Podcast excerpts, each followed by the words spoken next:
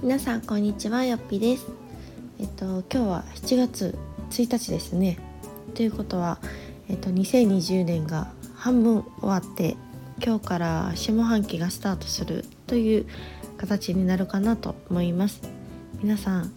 意識してましたでしょうか？どうだろう？えっとこの1月からスタートして6月までの間で私もなんかこうどんな半年だったかなみたいにちょっと振り返ってみました。で結構私の場合は年末に振り返ることが多いんですね。で来年はどんな年にしようかなとかどんなことしようかなとかあとはこの1年どんなことしてきたかなとかっていうのを割とこう1年単位で振り返ることが多いんですけれどもせっかくなのでねこう半年っていう、まあ、いい節目かなと思うので是非皆さんも上半期のし、えっと、振り返りと下半期の目標というか、まあ、こんな風にあと半年過ごしていこうみたいなのをなんか考える機会になったらいいなと思って今日はこんなテーマでお話をしようかなと思います。で、えっとまあ、私の場合この上半期を振り返ってみるとですねまあ私に限らずだと思いますが皆さんやっぱり今年はもうコロナ一色でしたよね。なんかこうなかなか思い通りにいかなかったりとかなんか全然想定してなかったことが起きたっていう方が多いんじゃないかなと思います。えっとまあ、我が家に関してもそうですね、まあ、本格的にね4月からは外出自粛で保育園も行けずっていう状態が2ヶ月間続いたので、まあ、これは本当に考えてもなかったですよね。あの2020年になった時はまさかまさかこんな風になるとはっていう事態ではあったんですけれどもまあ仕事に関しては私の場合はもうほぼ変わらずですねあのありがたいことにコンスタントにあるっていうところと2020年はあの本当新規案件というか新しい仕事っていうのをこうやらなかったというかまあやらなくてもいい状態が結構もう去年とかからずっと続いてるので新しい仕事っていうのは増えてないんですけれどもこう既存の仕事で自分の今これだけ仕事に当てようと思ってる時間がもう埋まっている状態なのでだからそこを引き続きできたのは良かったなと思っています。ただまあそのね保育園に通えないっていう期間はちょっとこう夫と協力しながら、まあ、その間まあ幸い助かったのが夫がね2日に1回勤務になったのでこれが多分今までと変わらずフル出勤やったりとかあとはこうテレワークで毎日家で仕事するってなってきてたら多分またこう話は違ってたし私もこう今まで通りの仕事量をするっていうことはもしかしたらできなかったかもしれないんですけれども、まあ、こううまいことねなんかこう条件も噛み合って子育てというかね子供を見ながら、まあ、仕事もしながらっていうこう同時並行というよりは私は1日単位に交代してたかな。夫が仕事の時は、まあ、子供を見て夫がお休みの日は私が仕事をしてみたいな形でなんとか乗り切ってきたかなと思っております。でまあこの6月から通常に保育園が始まってなんかもう感謝ですよね なんかもう保育園様々って思ってますし子供もやっぱりこう少なからず自由に外へ出れないとかお友達と会えないとか保育園に行けないっていうのが多分ストレスになっていたんだろうなと思うのでなんかそれがまた少しずつでもね日常に戻ってきたっていうのはあの子供にとってもすごくすごく良かったなと思っております。そんな上半期だったので私としてはまあ結構想定通りにスケジュール通りに意外と進めたかなというところですかね。あとはこう私が主催しているよっぴ式という、えっと、ブログの講座なんですけれどもそれももう今年は今やってる4期生でもうおしまいっていう風にあの年度当初から決めてたのでもう2020年に関してはもうこの4期生以降はやらない予定ではあるんですけれども、まあ、無事に実施ができたっていうところと、まあ、ちょうどこのねコロナの時期とかぶってたのでいろいろ迷いはありました。まずはこう私自身あの講座が無事にできるのかっていうところ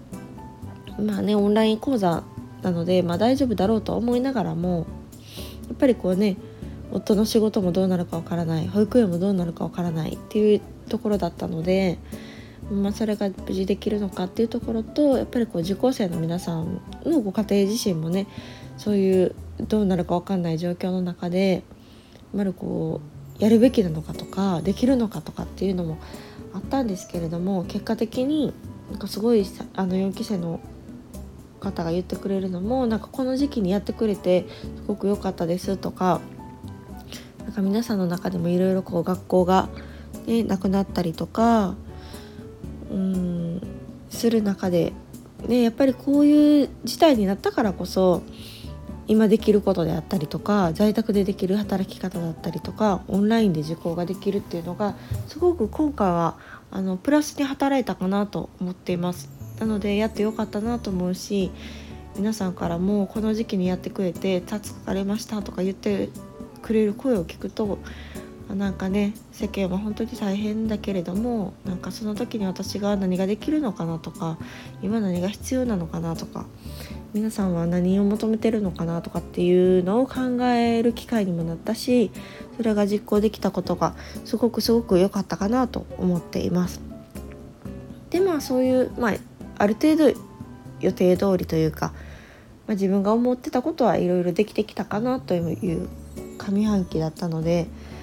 下半期に関しては私はもうこの下半期はねだいぶセーブします 仕事もセーブするしちょっとゆったり過ごそうかなっていうのをこれももう年度当初から決めてたので、まあ、上半期いろいろとねあの仕事もして動いた分ちょっと下半期はゆっくりしようかなという計画でおります。まあ、ラジオもねあのこの半年がメインというかあのほぼほぼ年末から始めたのでまあ、毎日とは言わないですけれどもあのコツコツ続けてこれたかなと思うので、まあ、それはね下半期も続けていきたいなと思っておりますが、まあ、全体的にちょっと今年はいろいろと変化の1年になるかなと思っていますので下半期ちょっとまたゆっくりして来年ですねまたいっぱいやりたいことがあるんですよ。なんかもうやりたいことがありすぎてこんなんしたいなあんなんしたいなっていうのをね思い浮かぶんですけれどもやっぱりこうそのタイミングだったりとか自分ができるねあの許容範囲というかその無理してもね仕方ないしやったことによってねなんか疲れちゃうっていうのはあまりしたくないなと思うのであくまでもこうゆとりを持って生きるっていうのが私のテーマでもあるので、うん、またこうバランス見ながらやっていきたいかなと思っております。そうそう。これも今日伝えようかなと思ってたのが私は基本的にこうやりたいと思った時がやり時やなとは思ってるんですけどさっきも言ったようにやっぱりこうそのタイミングっていうのもあるしその他とのバランスっていうのもあるので何て言ったら今すぐ変わりたい今を変えたいっていう気持ちはすごくあるけどやっぱりこう一度客観的に俯瞰で考えてみてあなんか今じゃないなと思ったら私は今じゃないと思うんですね。うん、なので私の場合だったら今やりたいこといっぱいあるんですけれどもまああのやり時っていうのがちょっと違うなとかって思うとちょっとそれを先々にねゴールを伸ばしてやっていきたいなと思っています。なので来年やりたいことっていうのも本当にたくさんあって、まあ、そのためにまあプラスで考えるとそのための時間がねまだあと数ヶ月あるとかっていう考え方もできるのでそれまでにどんなことをするのかとか考える時間が持てるっていうのもメリットだと思うしこうしっかりねこう思いつきで「えいや」ってやるのがいい時もあるけど逆にこうしっかり考えてね計画的にやっていくのもまた一つかなと思うのでなんかそういう下準備に当てられる下半期になったらいいなと思っております。また本当に今から暑くなるし言ってる間にねもう秋冬になってもう年末やとかって言ってるんやろうなとは思うんですけれどもこう自分のやりたいことに注力して